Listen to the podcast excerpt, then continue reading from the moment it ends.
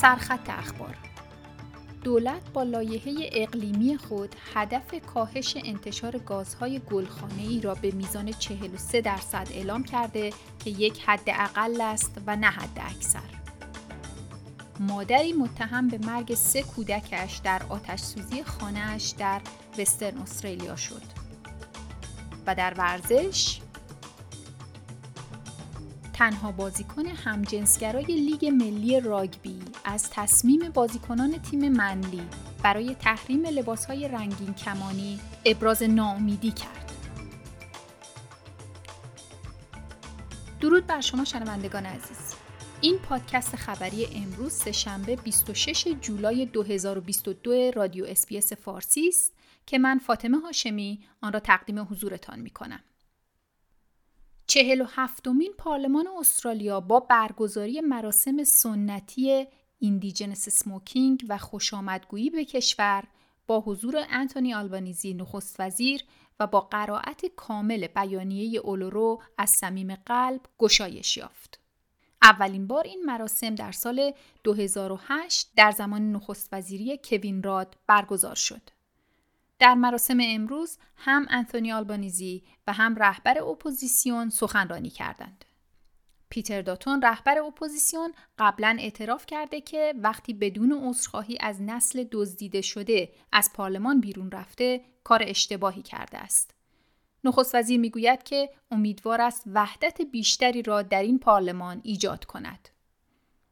وزیر تغییرات اقلیمی استرالیا می‌گوید که جناح اپوزیسیون با مخالفت با هدف کاهش 43 درصدی انتشار گازهای گلخانه‌ای دولت عملکردی نامربوط داشته زیرا حزب کارگر در تلاش برای پایان دادن به جنگهای آب و هوایی است.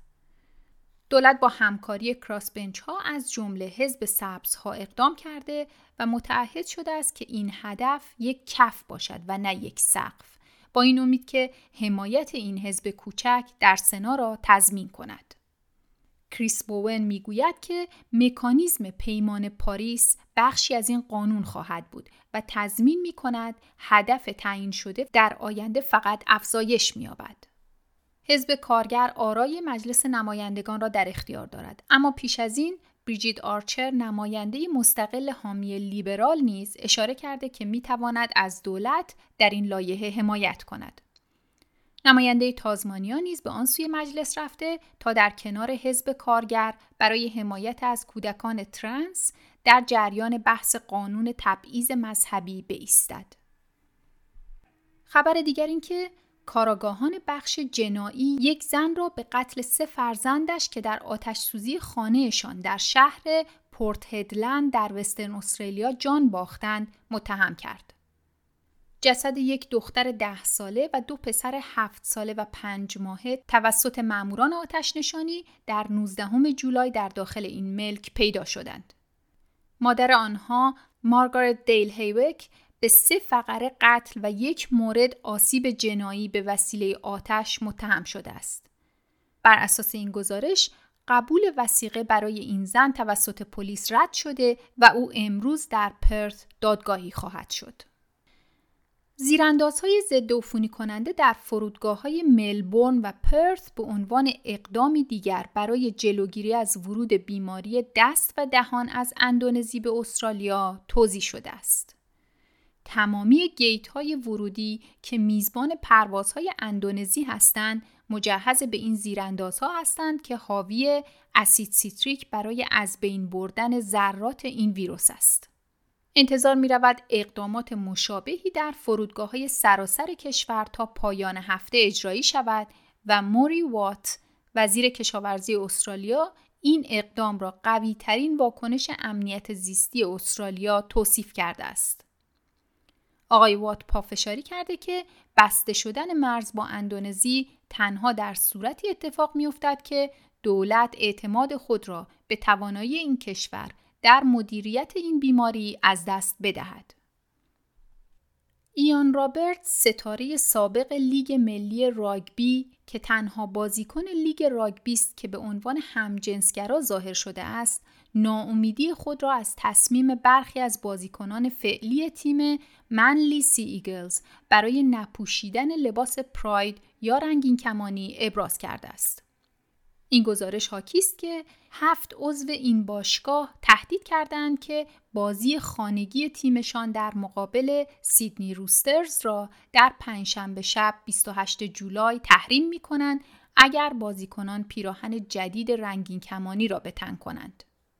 پیتر ولندیس رئیس لیگ ملی راگبی می‌گوید که او از این پیراهن رنگین کمان حمایت می کند اما به تصمیم بازیکنان برای ایستادن بر دیدگاه های مذهبی خود نیز احترام می‌گذارد. وی گفته من به انتخاب بازیکنان احترام می‌گذارم. آنها های مذهبی و فرهنگی دارند و این زیبایی استرالیاست. همه ما این آزادی ها را داریم. اما اجازه دهید این را بگویم. موضوعی که مایه افتخار من در لیگ راگبی است این است که با همه یکسان رفتار کنیم. ما همه انسان هستیم. فرقی نمی کند رنگ پوست شما یا گرایش جنسی شما چیست. فرقی نمی کند نژاد شما چیست. ما همه برابر هستیم. و خبر آخر این که پاپ فرانسیس به وعده خود مبنی بر عذرخواهی از مردم بومی کانادا در خاک خود به دلیل نقش کلیسا در مدارسی که کودکان بومی در آن مورد آزار و اذیت قرار گرفتهاند عمل کرد. پاپ که در نزدیکی محل یک مدرسه سابق صحبت می کرد این یکسانسازی اجباری فرهنگی را شیطانی نامید و از حمایت مسیحیان از یک ذهنیت استعمارگر عذرخواهی کرد. بر اساس این گزارش پاپ 85 ساله در حال انجام یک تور عذرخواهی یک هفته ای در کانادا است تا به وعدهش به هیئت‌های بومی که اوایل امسال به واتیکان سفر کرده بودند عمل کند. Thank you.